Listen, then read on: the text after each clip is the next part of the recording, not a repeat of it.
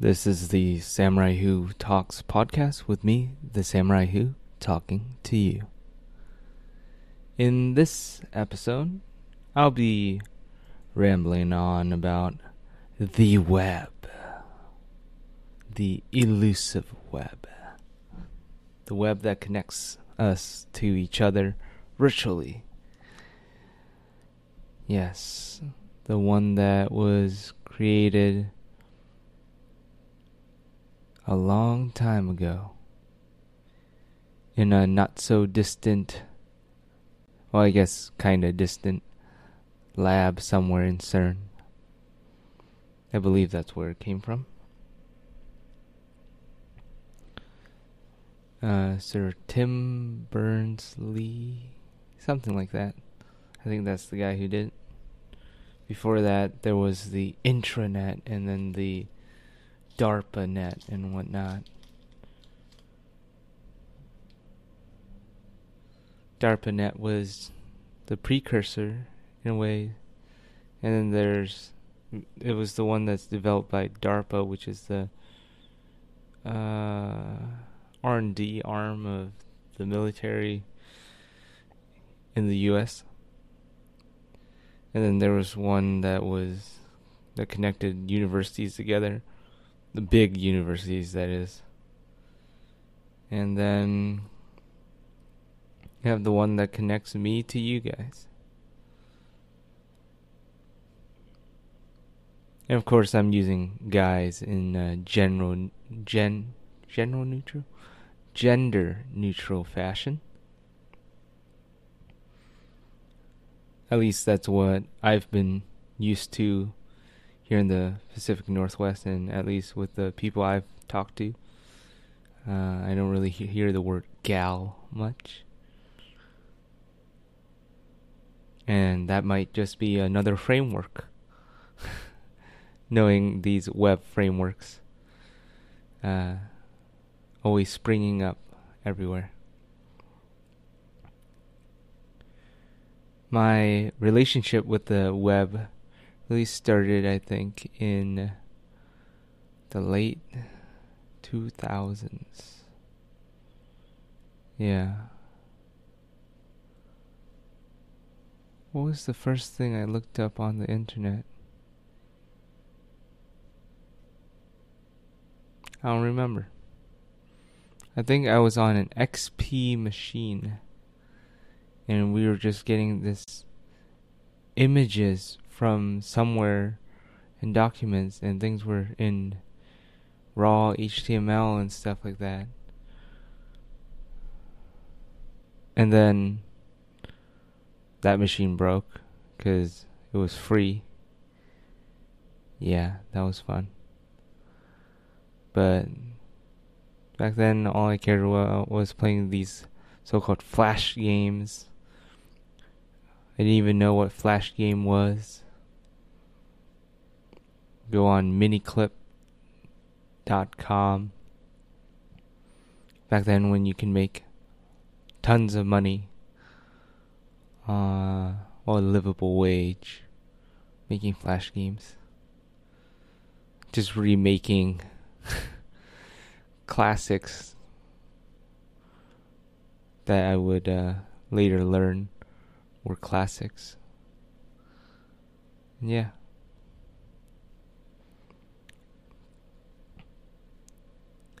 And my relationship with developing on for the web started in high school. Uh, very late in my career in high school.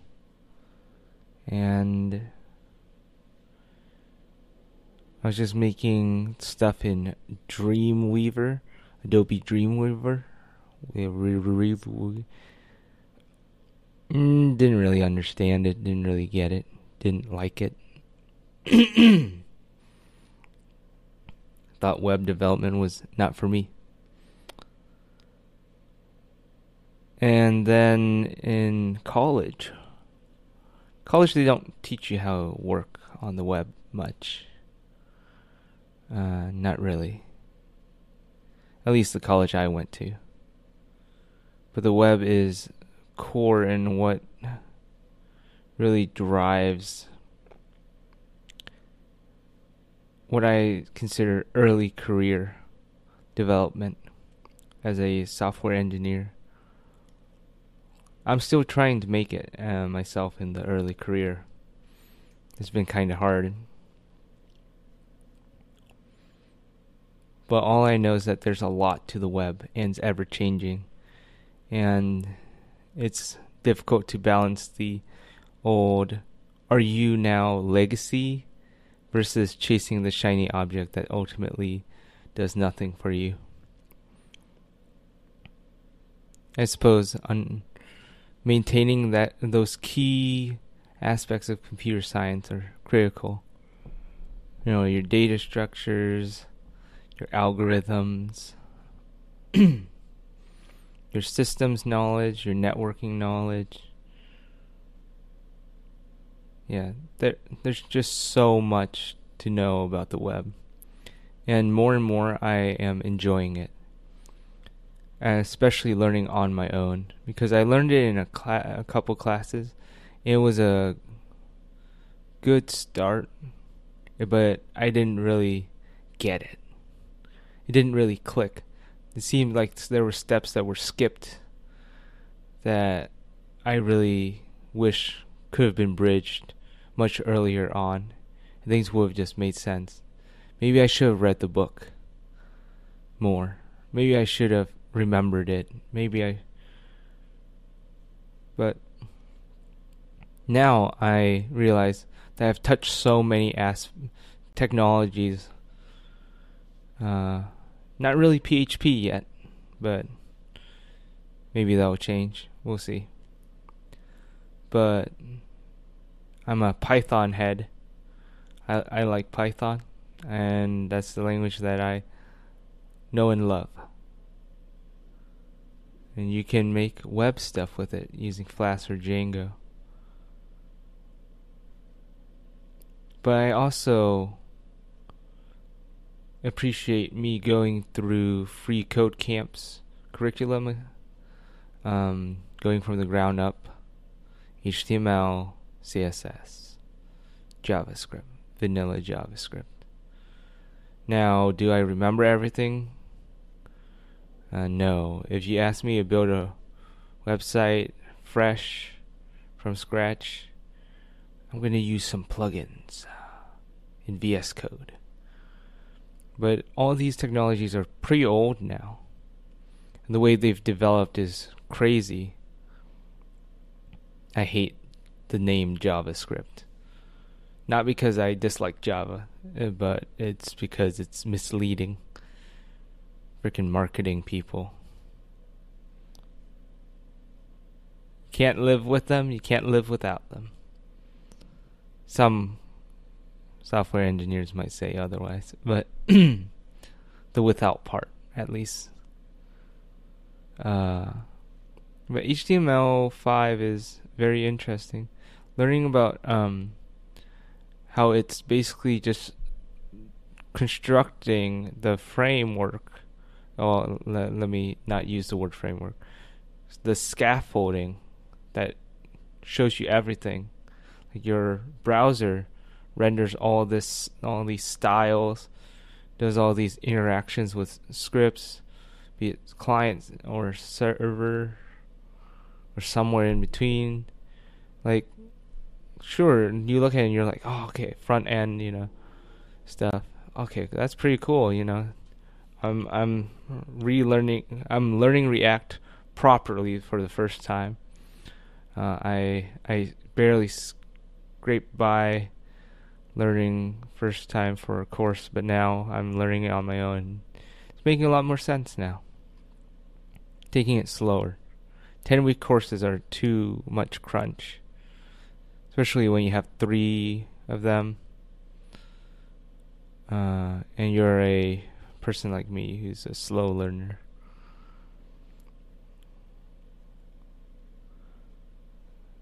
Well, also like the technologies move fast and I I've learned a lot about developing on the front end now hopefully I'll relearn how to use Node correctly, how to work with Flask or Django. But the quintessential thing that I've been learning is that you, I need to keep building stuff, even if it's not good, even if it doesn't cover all the cases, even if one of the things that might be uh, surprising is that I've played with Elm a little bit, and I do enjoy Elm. Maybe I'll go back to Elm or try some of these other things like uh, Reverie. That looks interesting. But I have uh, some experience with uh, infrastructure as well. Uh, not so much uh, virtual machines, um, deploying virtual machines or distributed networks necessarily, but I have touched my toes in uh, Docker, Kubernetes, uh, AWS, GCP. I've created a quote unquote REST API that I fo- uh, followed a tutorial to create. I've done tiny bit in GraphQL. UI UX design that's a whole nother beast. Usability and accessibility, another beast all UI UX design and usability and access are critical. If your app doesn't look good, if the experience is horrendous, if a user needs to click five times to do a simple task, there is an issue. If the user can't tell if a thing is uh, good or bad because you chose the same type of values for red and green, that's not good. That's not accessible. If there's no screen reader, if there's no um, what's the what's the uh, attribute um, if there are no labels on things, if there's no uh, al- alternate uh, text, um, gotta make it accessible. But it's difficult when you're trying to build it like a side project and your goal is to build stuff quick, make them break and fix them, and still try to have something to show for work. Also, having responsive design, understanding networking uh, well, because uh, you know you can get attacked you maybe need to figure out some NGINX to do and uh, content distribution networks CDNs and figuring out how to just it's never been easier but it's never been more complicated. Like one in a way you as a person are much more empowered today than ever before. You can spin up start up in a weekend. Not that you would reach profitability necessarily uh, in a weekend. Not that you would reach too many users in a weekend. But because there's a lot of stuff to do. There's also databases like SQL, NoSQL. I heard that there's a, another one called NewSQL, I think by Amazon or something like that. Using Memcache uh, Redis, and then making a CI/CD pipeline, and of course, you know, don't forget testing. You know, test-driven design, uh, no development.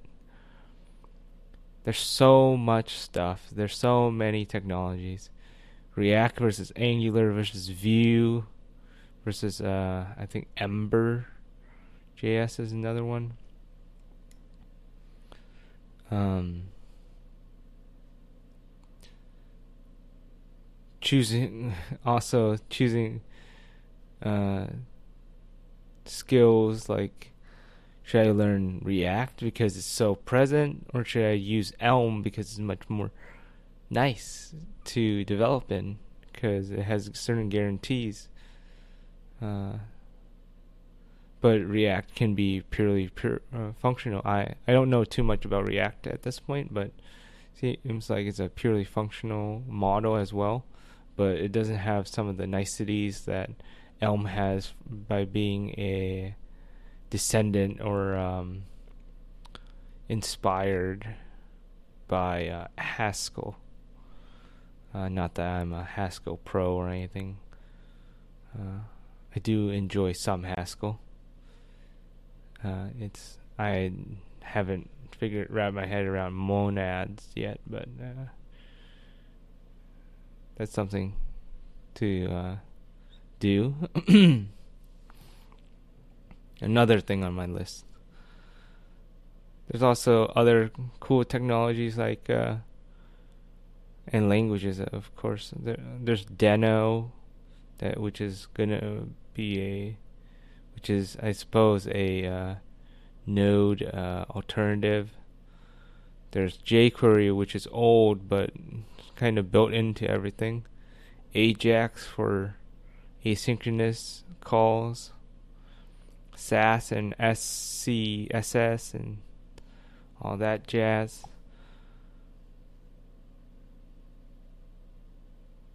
There, the web is, to me, I it's the web isn't new, but it is ever changing. So in a way it is old but keeps reinventing itself so it becomes new. It's like you're in the middle of the ocean. Only when you reach the shore do you realize how vast it was. That you were riding the wave the whole time. And how much it has changed. You in your position in space in the world. And yet you've reached some type of transition that may have been slow, may have been fast, but it was ever changing. It never stays in the same place.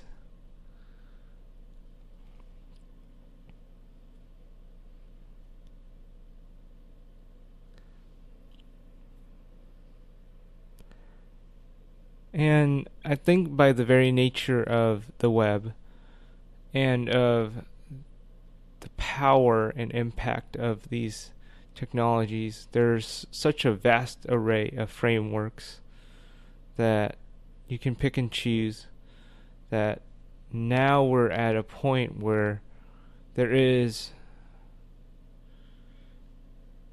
a direction that everyone is generally moving in but that there is divergence at almost every possible point.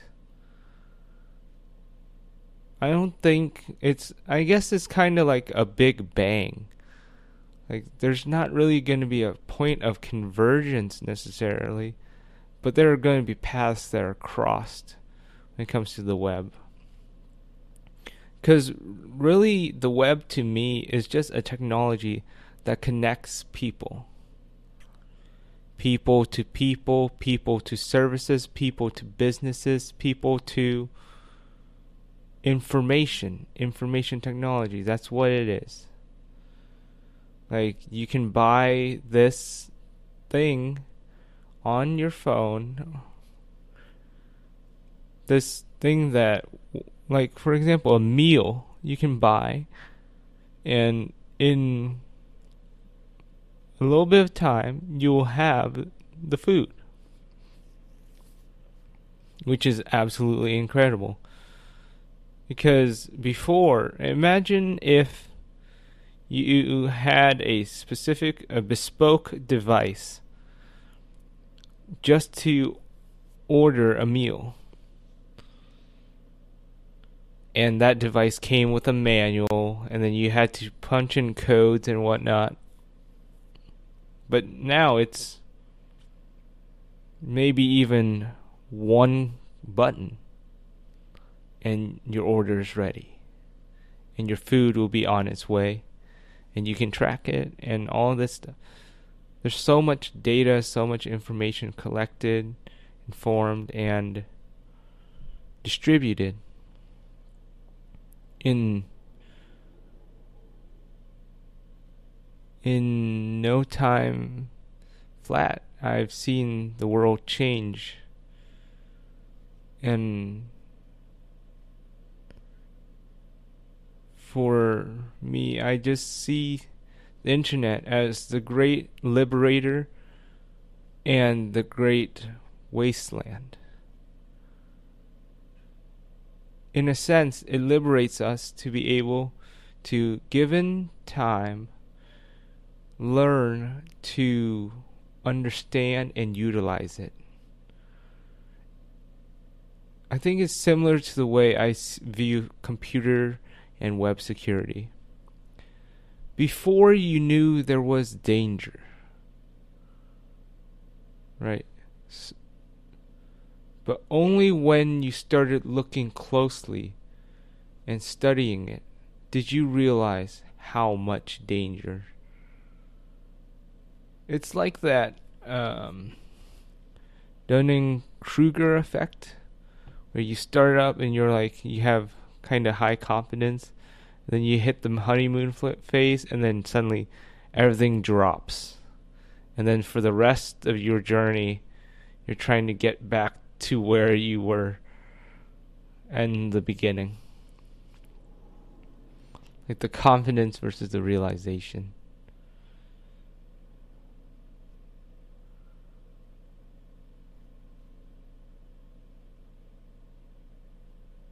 I think that the web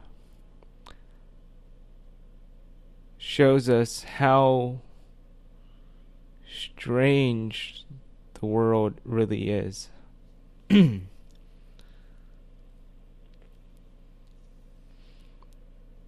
like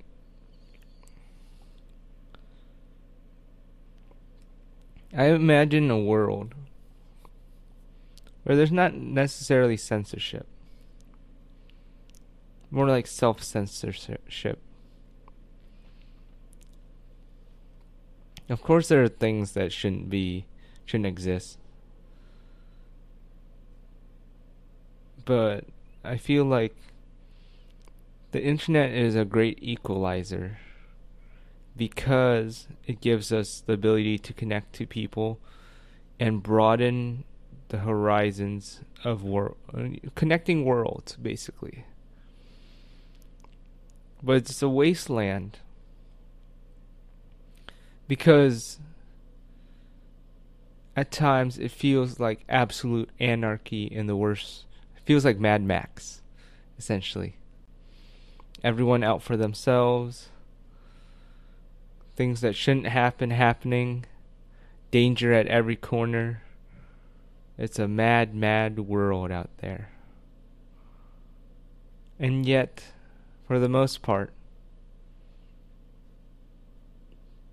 people are nice. People are generally nice. There are always going to be those who want to destroy everything, just for the hell of it. There are also those because that are jaded or um, have their misgivings.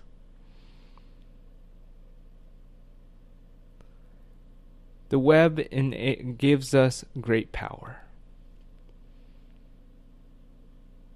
And each and every day, it both takes and gives. It takes away our agency at times, treating us as another data point, when originally it was just a transaction between people, a conversation a deal in order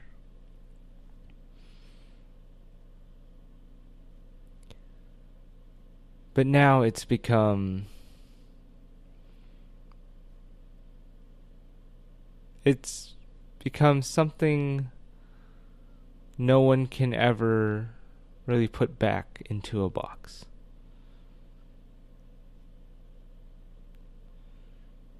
A world where I suppose things are made fast,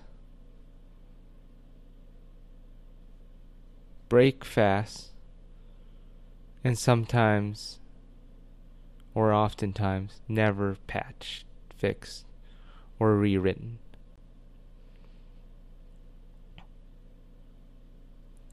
I'm an offender of this. It makes the web dangerous. But it pushes us forward. It makes us realize the flaws. And we'll build better tools. We'll build better processes. We'll build better ideas, theories, techniques, standards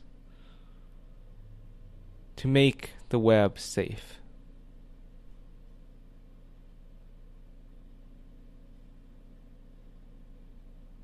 I just hope that there's a way for us to enable everyone to participate in the web in not necessarily a uh, even playing field because that's never going to truly happen and achieving such would be kinda has potential pitfalls that I'm not sure have been fully uh, thought out.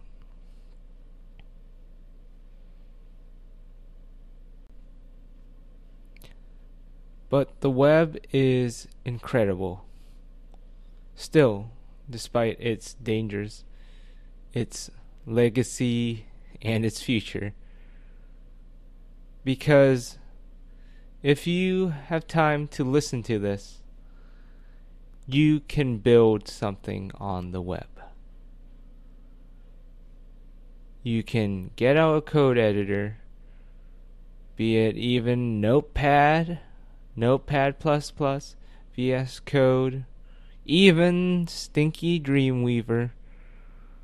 If you use Dreamweaver, I hope you have an enjoyable experience, because I didn't.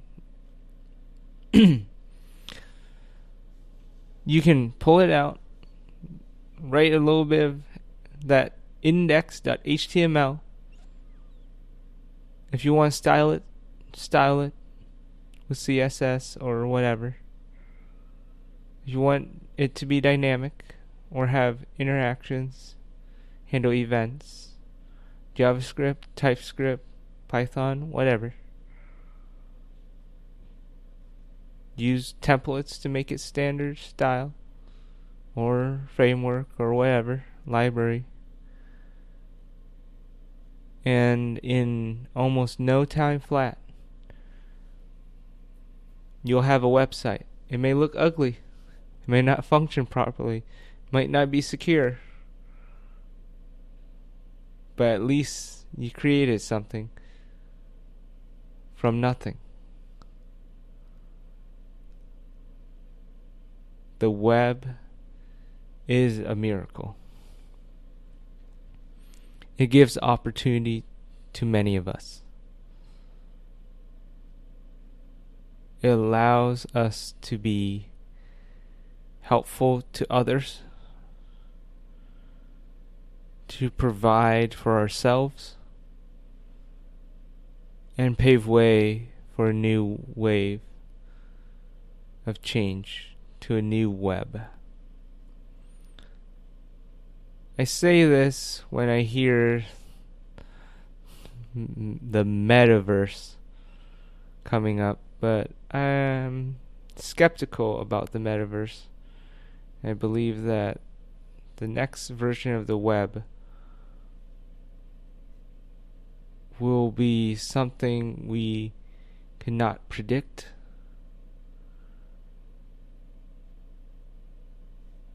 And I hope that it becomes much more open, much more free,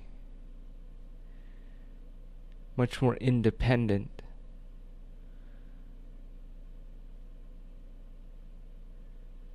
And user friendly.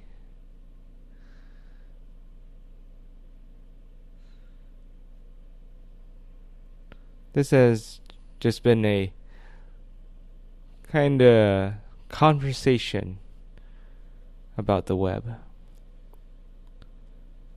And one of the segments that I like doing is the artist and the musician of the week. so the artist is James Gurney. He's a painter and a teacher, above all, an artist. He's created some great designs and paintings I've seen. He created Dinotopia, of which I don't have much experience with, but I've seen amazing artwork from that, uh, from his work. And I hope you check him out. He's on Twitter at Gurney Journey. So G U R N E Y J O U R N E Y. That's his Twitter handle. And feel free to check him out. He's a professional who's been in the industry several times my lifetime. So check him out. And for the musician of the week is Jonathan Coulton, a musician that I have listened to for longer than a decade, but have been actively recognizing him uh, for a, almost a decade by name. Uh, he has created wonderful songs, including that song from uh, Left 4 Dead, uh, "Re Your Brains." Uh, ice, uh, was it Skull Crusher Mountain? Features soon, but the track that is featured is one of my favorite tracks by him. Code Monkey. I recommend you check out his music. It's on Spotify, I believe, and uh, YouTube. I think he has a Bandcamp. I, thought, I think he has a website. Yeah, check him out. Check these two uh, two uh, artists. One musical, one visual uh, out. And thanks for listening. And I'll see you next time. Have a wonderful day, morning, evening, whatever, twilight. I'll see you next time. Bye.